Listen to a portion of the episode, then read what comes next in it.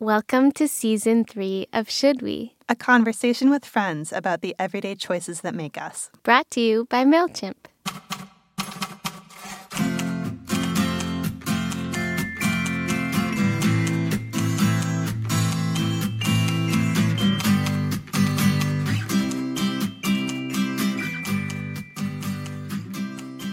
So, Diana, it is a Wednesday, and here we are in our studio together, just the two of us. What should we talk about? We should talk about how my lower back hurts so much because of my gym experience yesterday. Oh no, Diana, what happened? It was all men, and we did deadlifts. I joined this gym that was like mindful strength training, and it has been, and it was yesterday too, but I was all of a sudden lifting like twice as much as I had the last time because I was comparing myself to the men around me. But I did challenge my beliefs about what I'm capable of at only some cost to my lower back. Oh no, Diana, should we compare ourselves to the men around us? Oh. That sounds terrible. Yeah, I'm proud of myself, and that's helping to make it better. And I don't think it's actually an injury. It feels like the kind of hurt that really prefaces strength. The real question I want to talk about today, though, is... should we be powerful? Should we be powerful? I mean, why not? Is it even a question? Well, right. I mean, we don't get to decide because we already are. You know? Yeah, right. So, okay, let's say we're already powerful. Then what's the next question that comes with that? What should we do with our power? Oh, yeah. That's a good one. Should we express our power even if it makes others feel uncomfortable? That's a really... okay, we got to go deep on that one. So my relationship to other people's comfort is I absolutely feel responsible for it, but I can't actually make other people comfortable or uncomfortable. This is actually a note that I found scrawled in my notebook that I'd willfully forgotten from one of my last coaching sessions. It sounds like you take notes during your coaching sessions. When I'm being coached, yes. Good idea. I should take more notes, Diana. Note to self, take more notes. Hold pen in hand more often. Should we take notes? Yes. Why? Because I don't remember anything unless I write it down. Yeah, I got kind of bored of writing notes because I would never go back and look at them. And the archivist in me was like, it's all for nothing. And I flipped the table. But I'm really enjoying having notes from my coaching sessions when I'm being coached, because I'll look at it at least once more the next time that I'm preparing for a coaching session. And I find all the time that there are parts of it that I willfully forgot. Like I totally remembered from my last coaching session that I had committed to reworking my relationship to my calendar, but I forgot that I also committed to reworking my relationship to other people's comfort. So I think that at different points in my life, I have taken a lot of notes. And then lately, I just realized when you said that, I'm in a phase where I'm not taking very many notes at all. I'm just like being in the moment. Like, there's this aspect to taking notes that if you're doing it feverishly or obsessively, then you kind of miss. You're not really there. You're like taking notes, you know? Maybe I'm saying it's hard to multitask, but when I can do it in a balanced way, I think that I remember something better if I wrote it down, and it doesn't matter if I went back to it. This reminds me of a part of my life that's so much of a signature of my life that I may have talked about it on this podcast before. But if I haven't, now is the time, When I was at business school, I spent the full first semester of business school taking feverish notes in every class, really transcribing most of the conversation, including attributing quotes to fellow students in some cases, because at Harvard Business School, half of your grade in each class is the quality of your comments. And one of the characteristics of like a classically good comment is that it builds on what other people have said, with brownie points if you can reference them by name. And so I would take these meticulous full-page notes in a dot grid notebook. I ordered a bunch of dot grid notebooks, and I was really filling them up. And then I got a very poor grade in my leadership class for a semester, and I thought it was because of the cold call that I'd flubbed. And then my professor told me it was because I just hadn't made very good comments the rest of the time. And this was extremely hard to hear. It was not comforting to be in my first semester of business school and do poorly in leadership. You can't get much more on the nose than that. But I decided to take that as an invitation to approach the next semester differently. And so what I decided was to see whether taking almost no notes would cause me to listen more closely and come up with more generative remarks. And so I would just sit there kind of like zoning into the conversation. Like I would just kind of sink into the flow of the conversation.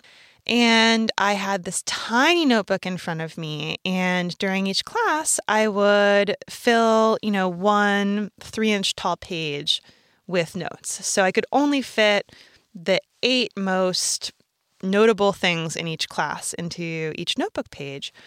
And then I would give myself a grade for my comment performance in that particular session on a page where I was able to tally all of the classes over the course of a semester per class. And this worked very well, and I kept it for the rest of business school. And it's really what I base my work style on now, where I don't take meticulous notes in meetings. In fact, to do so now would feel like a step backward, because taking notes is so often the role of a role someone's shoved into, taking notes on behalf of the team, especially in these collaborative environments where you share your documents afterwards. But I think I've gone too far the other direction, because sometimes it's really valuable to know what happened and to share what happened. And it doesn't always mean that you're the least powerful person in the room if you're the one noting what was important about a conversation. Oh my goodness, Diana, we've really come full circle back to power, haven't we? We found our way back. Yeah, and it's interesting about this topic of taking notes, because in some circumstances, taking notes is seen as a supporting role to a conversation, and sometimes there's a particular person who is their job there is to take notes and not to contribute. Mm-hmm. To the conversation, and that in itself is a certain expertise, and that is their contribution, is taking the notes specifically. Then there are situations where there's just a group of people who are all supposedly meant to contribute to the conversation, but one person voluntarily or by someone else volunteering them gets, as you say, kind of shoved into the role of taking notes. And by default, like, it's hard to take really good notes that other people can understand and also contribute equally to the conversation. So sometimes by being the one who's taking the notes, you can end up as having a less powerful seat at the table. On the other hand, sometimes taking the notes means that you have extra power, because people don't have very good memories. And so no matter what, you're going to miss things, right? Like, you're choosing what gets recorded, how it gets recorded, how the next steps get explained and distributed. So that's a lot of power too, in that, like, you're basically getting to tell the story of the meeting. Mm-hmm. So I feel like taking notes is a very touchy subject when it comes to power. Yeah, I'm thinking about my workplace, where I came in determined not to be the de facto note taker and sustained that, which was never a problem. But then I joined a project where I was joining as the product manager on a project after like months of engineering and design work. And my manager mentioned to me in a one-on-one, like one way to slide into adding value is to be the one taking notes in these group conversations. First of all, because you get to tell the story, but second of all, because it's a way of adding value that starts with listening and ends with being the go-to store of knowledge, you know, which is a great thing for a PM, because then if you're at the nexus, you can really influence outcomes and you can identify conflicts before they happen. So like by creating a nexus of information, you set a pattern of being the nexus of information, which is even more ripple effecty in an environment with shared documents. Like I work on a shared document collaboration tool, and the act of sharing a document is not much different from sharing a Facebook post or an Instagram post or tweeting. And when you're the one who creates the object, all of the responses to the object flow back to you, and you have sort of de facto first dibs on responding to them. So it's a way of kicking off this call and response over asynchronous messaging. So in a way it is, it creates power out of nothing, but that is when it reinforces a role that I already have. So I'm curious though, when someone says to you like, actually, what about taking notes? This would be a way for you to contribute to a team and like kind of bond, mm-hmm. build trust with the team and find a role for yourself. Like, I think that I ask because for me, if that were suggested to me, I think at least at first I would kind of balk and be like, why do I have to be the note taker? Is it because I'm a woman? Mm-hmm. Is it because I write complete sentences? And like, who else could be a note taker? Or are we going to take turns? Like, is it going to be equal, the job of note taking? And I think that's because it matters to me so much that tasks that could potentially be considered like supporting roles or kind of like office housework be fairly distributed.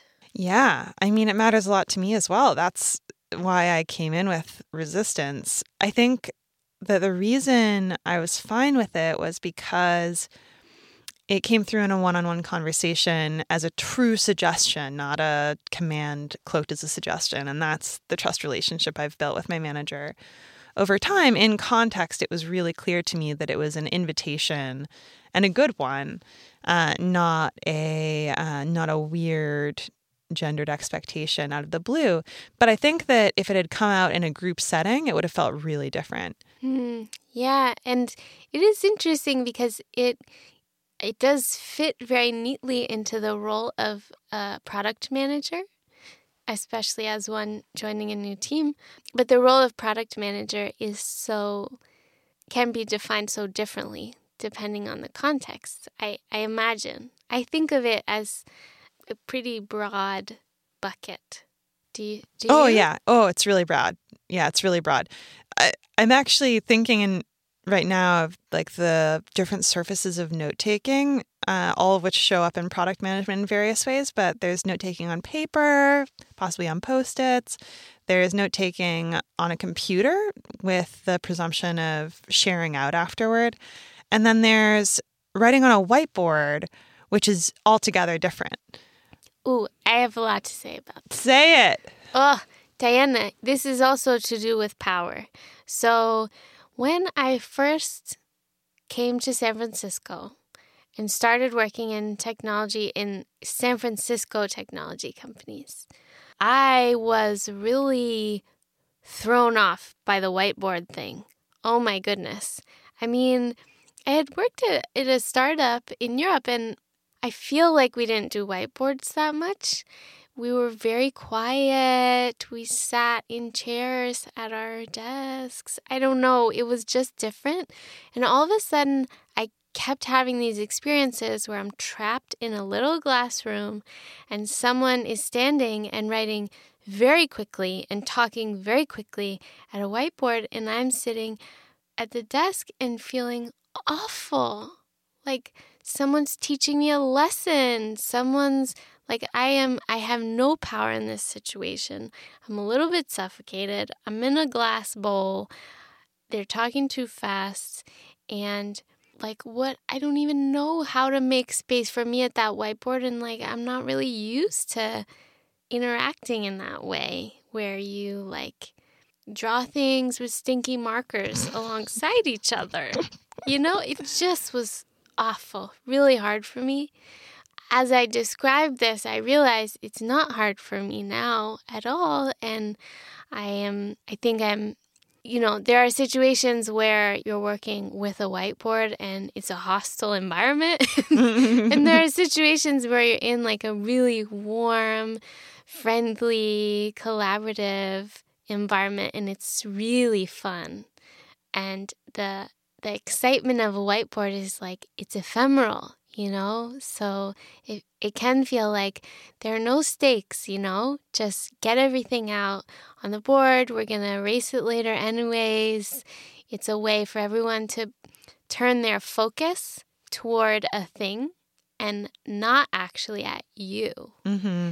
It can be like such a great tool, but I certainly encountered it at first as this like power thing where I was like, I just feel like a student being chastised by a teacher that I don't really understand, and I thought we were colleagues. Yeah, well, the power move of whiteboarding is that you stand up.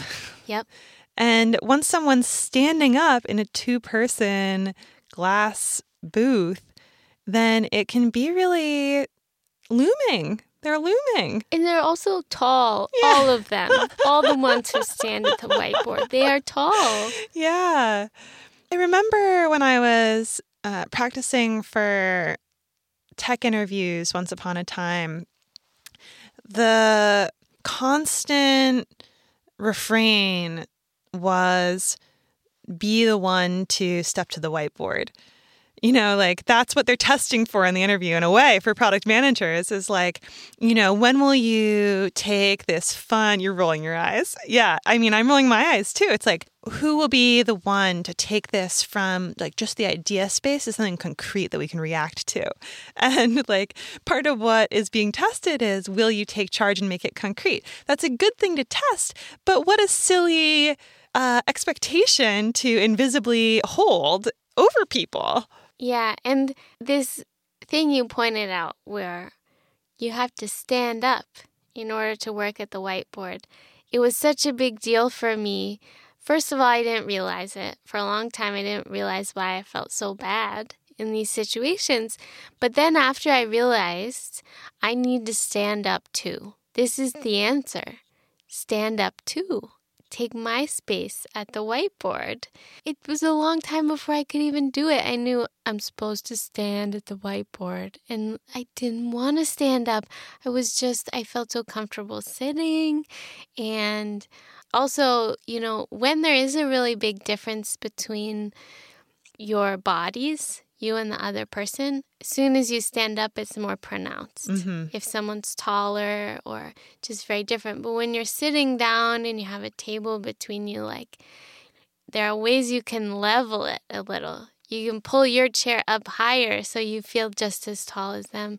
But then as soon as you stand up, it's like you're exposed and you're just there. And also, then I felt this pressure to think so quickly and transcribe ideas and be talking, like just really doing a lot at once while standing there. And I was rolling my eyes just because it really sounds like this trick. Mm-hmm. Like we had said at the start of the season that we wanted to tell secrets. And I feel like this is one that there are a lot of circumstances in technology interviews, particularly for something like a product manager, where the test is, are you going to stand up and write on the whiteboard? Mm-hmm. Without permission. Will you spontaneously do that? Yeah. And so I have a lot to say about the test. But before that, I feel like it's just worth saying, like, there are just weird little things like that I wish everyone could know, so that basically it could stop being a test, because everyone would like walk into the interview and just walk right up to the whiteboard. Right. Yeah. Yeah, the other trick in that camp that I learned from a mentor of mine was if you open the meeting, you get to close the meeting. So if you are the one to call a meeting to order, which generally flows from being the one to send the calendar invite, all of that is preamble to getting to close the meeting, summarize the conversation, and define next steps and have the final say on what happened, which is another mode of note-taking in a way. It's being the victor, being the history writer instead of the history liver. This is another thing I really walked into and embarrassed myself with at first in San Francisco. I set up meetings. I arrived at a new job and people kept saying, you got to meet this person, you got to meet that person or whatever. And I was like, okay. At first I would write them emails. Can I meet with you? Will you please meet with me? This is who I am. Lots of whole paragraphs. And then I had to learn, you don't have to do that. Just send the calendar invitation to skip the email as a courtesy. And just include very brief notes about who you are and what you want in the calendar invite and make it editable. Okay, had to learn all of that. Then, I get this down. I get some people to accept. They accept my invite. I'm so excited. I show up to the cafe, the in-house cafe, and to me it's like, okay, we're gonna have coffee, I guess. This is like I guess we're having a coffee date. Because the setting makes you feel like, oh, we just have coffee dates here. We're just gonna hang out a little, warm up, get to know each other. And then I get there and it's very so what did you want to meet about? I just wanted to meet you, you know? And it's like, that's a big no-no. Mm-hmm. I have to have a reason. I have to have an agenda. I'm the one who called the meeting. I have to make it also worth their while, you know? That was so hard to learn. I'm even having a little bit of a shame, shame spiral, just remembering it. It was so hard acclimating to a culture like that, whereas before, even at a little startup, but just in a different country, if you're having coffee, you're just having coffee, mm-hmm. you know? Mm-hmm. Yeah. First of all, I want to beam sunlight your way in this very dark, insulated room with one overhead lamp to say, nobody tells you, nobody tells anybody how this stuff goes. No wonder. If the only way to learn is by trial and error and the cost of error is a shame spiral, then a lot of people are just never going to learn the secrets until now, until should we season 3. Yeah. And that was all just to say that with power comes responsibility. Mm. So if the expectation is, it's great to be the one initiating because then you get to figure out how it closes and what happens next. That's to say, if you initiate something, it's your responsibility to close it out or to set the agenda and set the next steps. Yeah. And there's also a power move that's about showing up and just contributing and accepting no action items and then leaving. Love that one. Yeah. Well, right. And I have this shirt that our friend of the show, Kate Houston, made that says, just say no to thankless emotional labor. And I wear it to the gym sometimes. And I was thinking about how in my current role, I do a lot of emotional labor, but it's actually understood as part of my value. So it's fine. It's actually thanked emotional labor in this context, on this team, in my role. That said, being a product manager at all and optimizing for being one of the best at emotional labor, in addition to business strategy and execution, is something that people get pushed into all the time.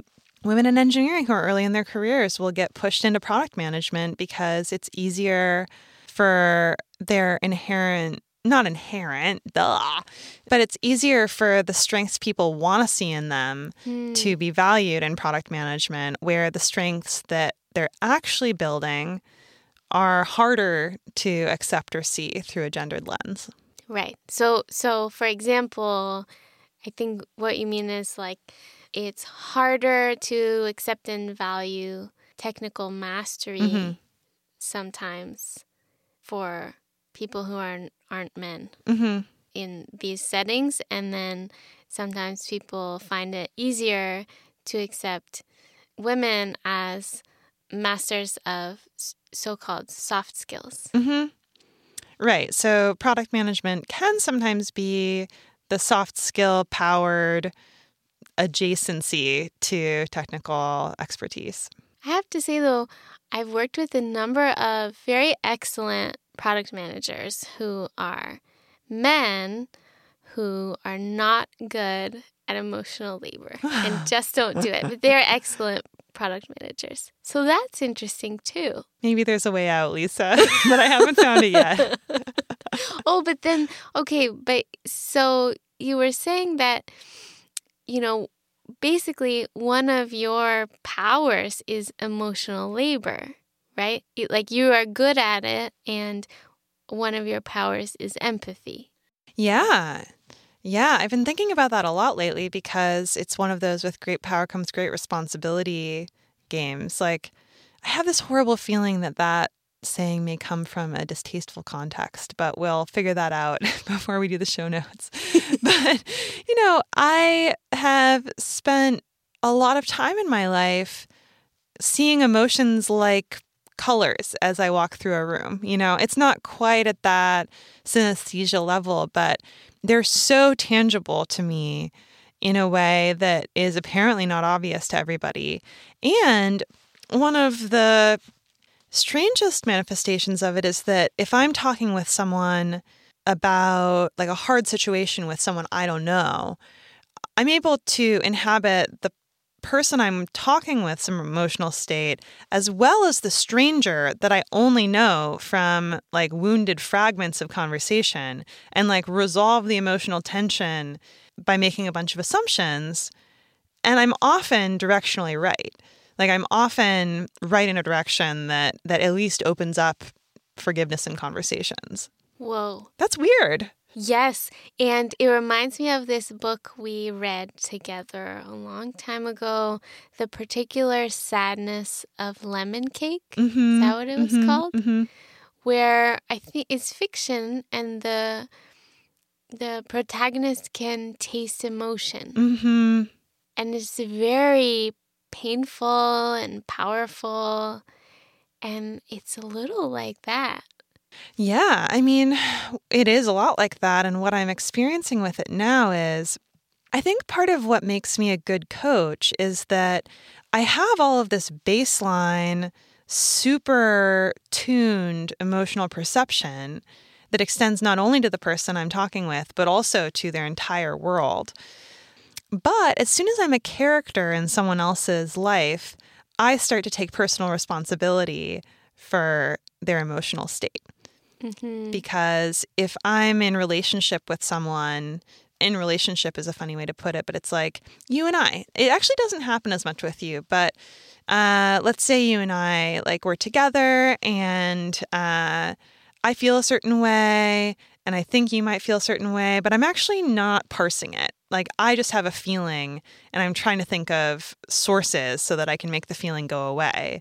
And the sources that I come up with thoughtlessly are all either this is my fault or I need to change my attitude. It's never like, this is not at all me. This is someone else's emotional state that I'm blending into. So tell me a little about the responsibility that comes with that power.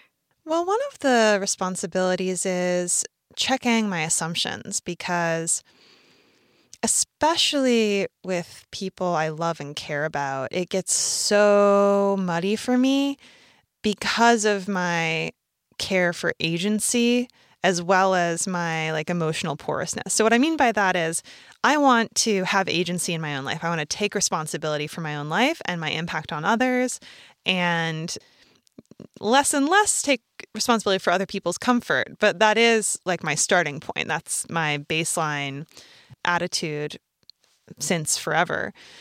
Agency is important to me, and also emotional porousness. Like, I'm just going to get a lot of emotions no matter what. Like, I had a conversation with someone where it became clear to me that not everybody instantly leaves their body and goes into the other person's body when they like bump into a stranger on the street. Like, if I bump into a stranger on the street and they seem upset, I lift out of me, go into them, and then look at me through their eyes in anger. You know, I like didn't know not everybody did that. Oh my goodness. So, okay, it sounds like you've and I've witnessed this evolution of your kind of discovering that this is a thing that's unique to you, and surely there are other people with this power too, but not everyone has this power, and it's taken a lot of time and a lot of work to learn, like, what is it and what do I do with it? And it sounds, what you've described so far, it sounds very overwhelming. Like, could hurt so much to accept all of those emotions coming into your emotional pores. Yeah, but I've just always lived with it. So, you know, it doesn't feel abnormal. It feels normal and just hard. But, you know, the thing that's been really helpful about training as a coach is that the Coactive coaching model, which is the one that I learned, is really big on intuition and really big on throwing out observations, throwing out images, throwing out metaphors, and just seeing if there's anything there and then being totally fine with it if it doesn't land. But there's a bias toward, like, if I'm talking with someone and I'm like, I'm seeing like muddy water. What is muddy water? You know, it could be that they're actually feeling like they're sinking. And that's the moment that I find out because they tell me, you know. And so it's this wonderful, like, visual realm for creating, like, refractions for assumptions.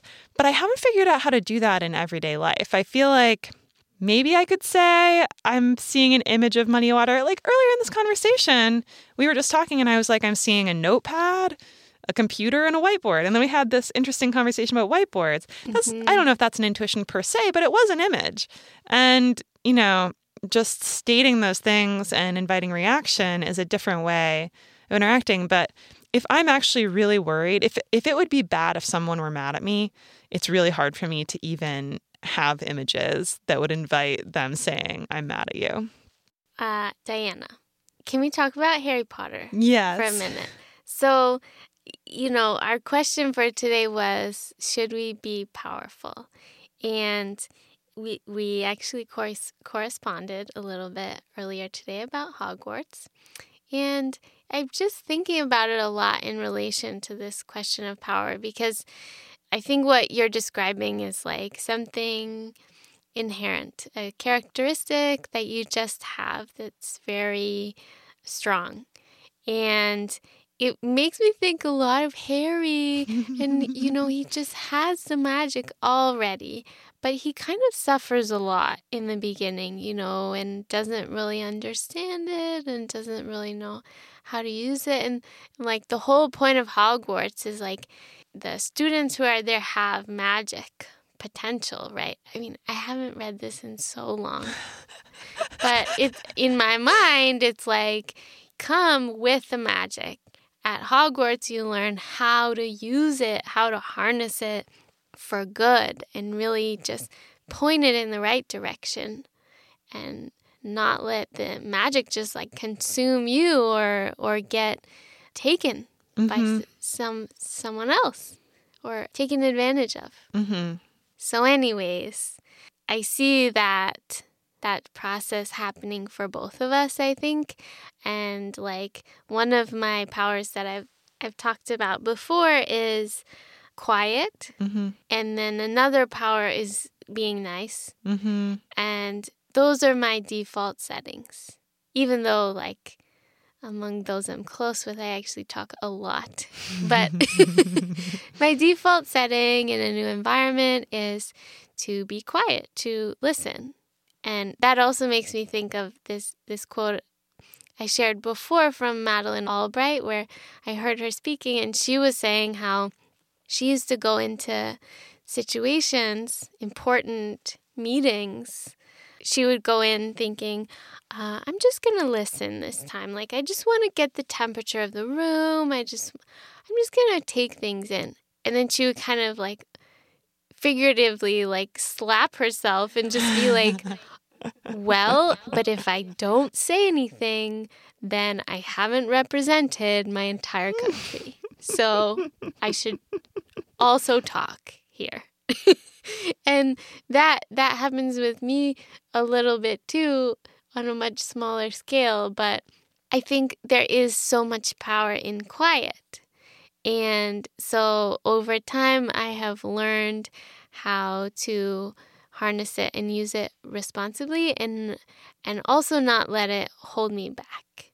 So, for example, quiet in terms of speaking in a quiet or medium voice, and also quiet in terms of like being economical with how much I say. You said that quiet and nice are your default settings. Is there a superpower that's bubbling for you and not one of your default settings yet? Well, I guess another one is about ideas, seeing things differently, and always having a wild imagination. Mm-hmm. That's what's percolating under. There's like a quiet surface that's listening and just kind of letting the breeze flow across the pond. Underneath, there's like a lot of fishes. A lot is happening, and the fishes are having babies. There's so many ideas. It's like, I am listening, but it is actually also hard for me to listen, even though I'm quiet, because I'm thinking of so many ideas. So it's different from what you're describing, where there's this porousness and you're having such intuition about what's happening for the other person. For me, it's like I have to make sure not to close off entirely and just go in my own little world quietly. Mm-hmm. And to remember to share my world with others. And so I think my latest chapter in work, in play, and personal things has been just bringing all of those ideas to the surface and remembering, like, I actually have so many that they're just disposable. Mm-hmm. There's no stakes. I mean, so many of them could be bad. It doesn't matter. Just keep going. There's got to be another fish. There's more fish in there. I would love to share them and spread them around. How does that relate to, or does it relate to, abundance? Well, over time, I've also learned to have a mindset of abundance versus scarcity. I was definitely operating under a sense of scarcity for a long, long time for a lot of good reasons, like spending a lot of my life with not very many resources and really experiencing true scarcity. But after a lot of work, I feel like now this thing I was able to describe, there's so many fishes, there's so many ideas percolating under the surface. There's no finite amount. I can just keep having them. And that is like a newish way of thinking for me. Whereas before, I might have thought, okay, I see a few fishes under the surface, a few possibilities. I'm going to cling to those because they might be the only ones, and I'm not going to share them until I'm certain, 100% certain that it'll go fine mm-hmm. and everyone will like them. This makes me think about improvisation. We've talked about improv classes before on this podcast. I took some improv classes in the summer of 2011 before I went to business school. And it really helped in business school. But part of what happened after my semester of coming in with a tiny notebook, making very few notes, and then just trusting myself to come up with something to say that I hadn't planned on, is I got really good at that. And maybe I always was good at it. I just never gave myself a chance to do it. And improvisation, like coming up with a remark in a meeting that's based only on what happened in the meeting, not based on anything else, or providing that synthetic connecting tissue that is like, these are the themes that are coming out, which theme is missing? You know, all of that stuff is really natural for me now, but I had to shed a lot of planning in order to even realize I could come up with that stuff on the fly. And that becomes really useful in public speaking. You know, yesterday I hosted a big section of the company All Hands, and it felt high stakes in various ways.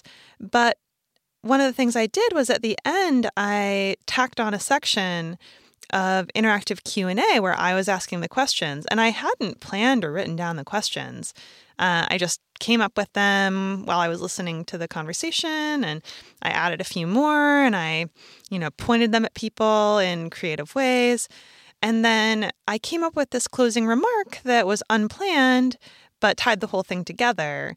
And I think that that is the joy of live things, live conversations, things that are alive, is that you can't predict what will happen. Nobody can. And just letting myself do the alive thing and come up with things in the moment instead of trying to prepare for every eventuality has been really freeing. That's something that it seems like didn't come naturally to you. You had to learn flexibility as well because you're such a planner. Yeah, I had to throw out a bunch of resources and a bunch of habits and then figure out how to swim. So it wasn't natural, but abundance is natural. Mm-hmm. I really believe that. So, You know, my brain is abundant. Your brain is abundant. I try to see abundance in most things.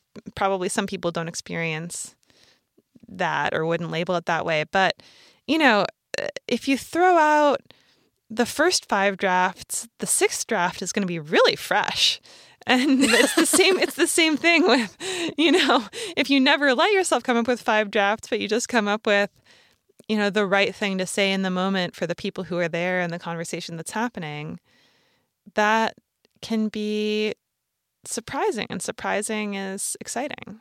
I would say that for me, in order to get to a sense of abundance, it felt like a lot of things had to be in place over a long period of time.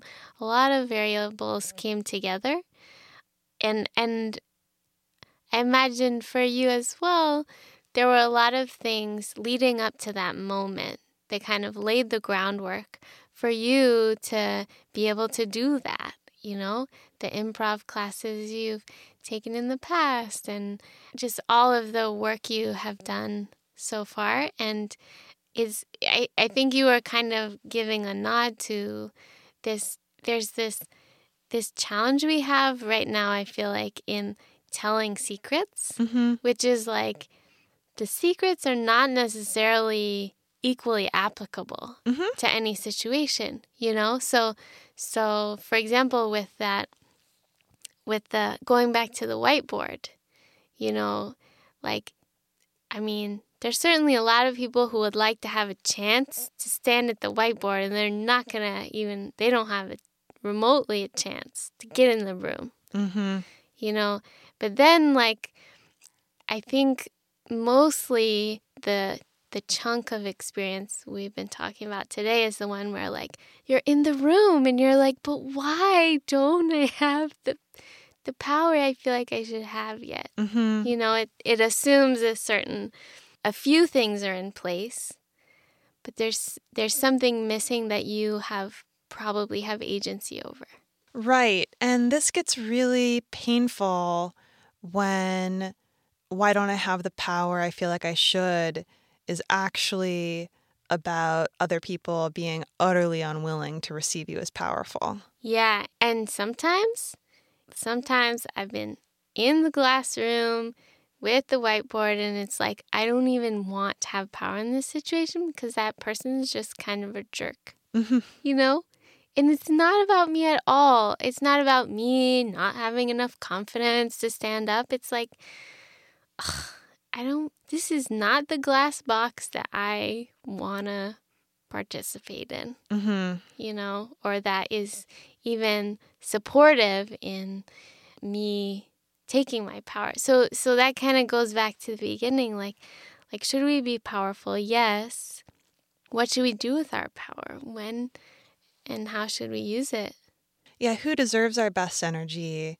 And also starting from we're powerful whether we want to be or not, what should we do when our environment isn't reflecting that back to us, when our environment is diminishing the apparent strength of our power? It really bothers me. We were talking earlier about my burgeoning, fiery belief that early career coaching for women in hostile industries is one of the highest leverage things available. And I say that as a coach, but I also say that as someone who got coaching early in my career. And it really smoothed out a lot of volatility because I had someone who was reflecting back something different to me that made it very clear that my everyday was not the only way it could be. Because I got to see myself in a different light once a week, once a month, whatever. So, yeah, it makes me so mad when people don't get to fully experience and feel the edges of their explosive power because nobody's ready for it. Yeah. And I would say what you're describing has been true for me too, mainly because of you. Before I had a coach, I had you, and in moments where I was really struggling and really blaming myself, like, I guess there must be more secrets that I need to figure out, or I just don't belong in this environment or that environment. And then having you with your intuition and empathy asking me questions like, well, what would it take for you to stick it out a little longer? Like, what could you imagine would help you if you could have anything? And then that kind of unlocked all the fishes in my pond, being like, well, then I would ask for this ridiculous thing and that other crazy thing and a really long vacation after that.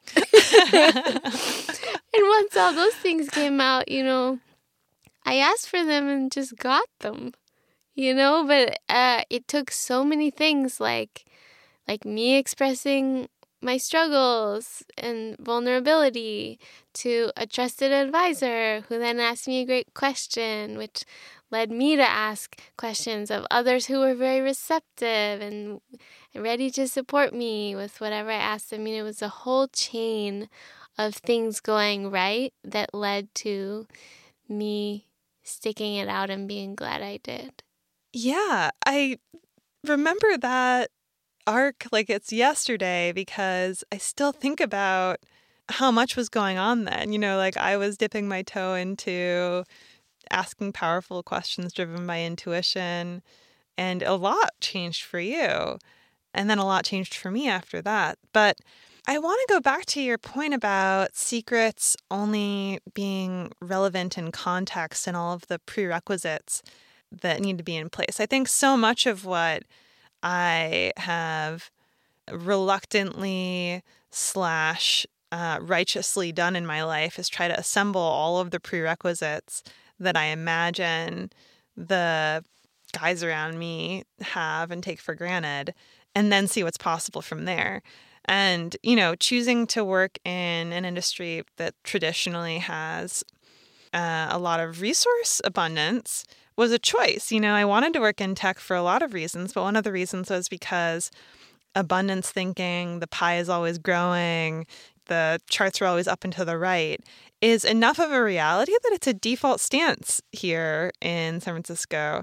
And is that a bubble? Absolutely. It's really, really different from a lot of people's realities and perceptions. But it's such an interesting thing to slip into because once you fight your way in the door and assemble a bunch of things and a bunch of lucky things happen and, you know, a bunch of unlucky things don't happen, then you can end up in a place where when you ask a question that's just like the question someone would ask if they'd lived an entitled life, no one can really tell you no. I mean, they could tell you no, but if they did, they'd have to reckon with the fact that they would have told someone who looks different from you something different. And so if you scrabble your way, there comes a point when you can get a yes, an easy yes, but getting to the easy yes is so hard. Yeah, yes, getting to the yes is really hard. I guess I feel like it is important to make that distinction that the world we're operating in during our day jobs is like very pretty unusual and characterized by abundance, real abundance. And one of the things that we have learned is about how to access that abundance, because it can also just be so maddening to be inside the space where there's abundance, but you're like not experiencing it. Mm-hmm, you know, you're just like, I guess everything's going great here. I guess that chart is going in the right direction and everyone's celebrating, and how come everyone else is relaxed and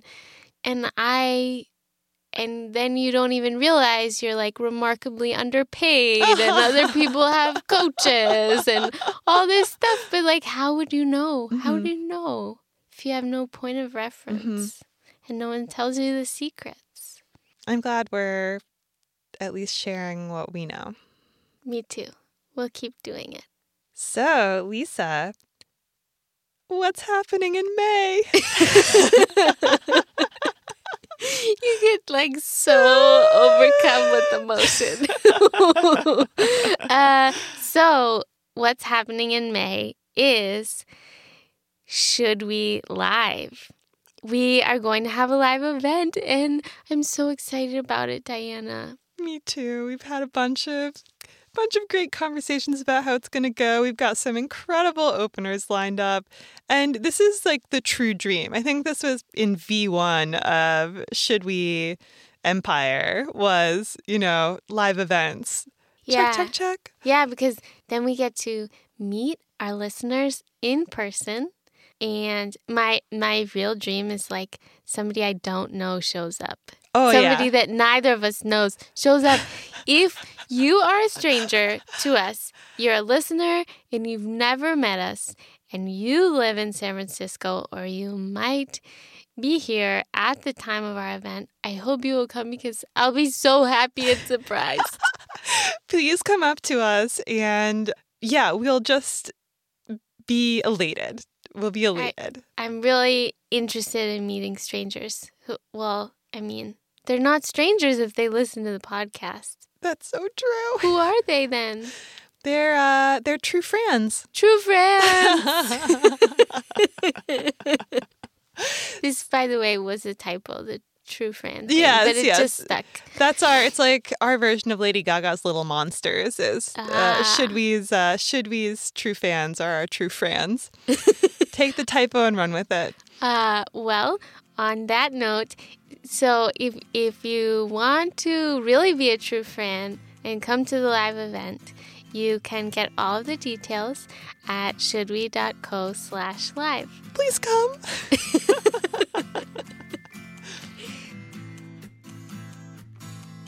Well, we have many people to thank. Should we begin with our patrons? Yes. Thank you to our patrons. You too can join the Love-Hate Club at shouldwe.co/pay. This is a new thing we're trying for season 3. We're all about being in it for the long run, and per episode patronage through a site called Patreon was the solution we came up with, and we're really happy and excited with this so far. Helps us be sustainable.